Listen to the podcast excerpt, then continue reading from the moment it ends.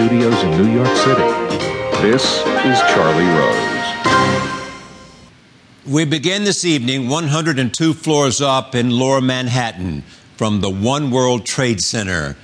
This morning, my colleagues at CBS, Norah O'Donnell and Gayle King, and I got a rare opportunity to see what you'll be able to see. We all remember 9 11. Now, what has come in that space? A remarkable new building with a wide expanse of New York and more. Here are my colleagues reflecting on our extraordinary experience this morning.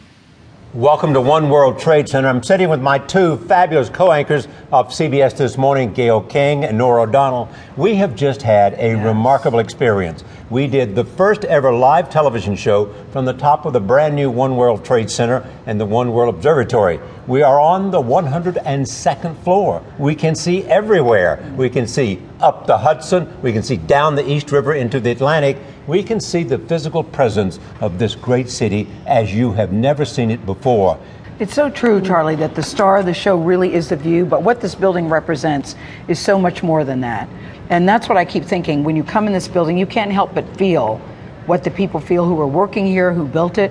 One guy said to me that no matter how bad a day is, when I walk in here, no matter how challenging, I look outside and I have great appreciation and gratitude that I get to be here. You think That's about what you what, feel. Yeah, I agree. And you think about what happened to this city on 9/11 yeah. and around the country, and the rebuilding of this building.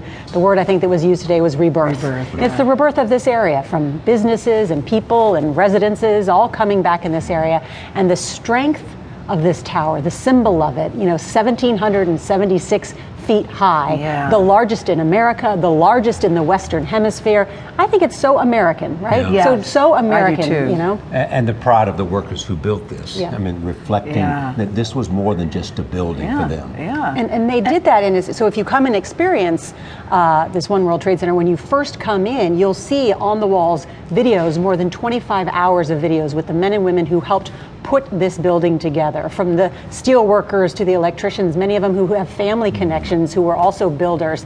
Their stories, I think, are so incredibly important. My favorite bite is a construction worker who said you could consider it a middle finger of New York. Yes. That's one way or other people in the building say it's a metaphysical fist bump. The people I like thought that. that. they could destroy us by destroying yeah, the they building. Did not. Yeah. They did not. And, you can here. also look out and you can see the Empire State Building and you can see the Hudson River and the East River. You can see all the great landmarks of New York. You can also see how this is a tiny island. This is a tiny island from this perch.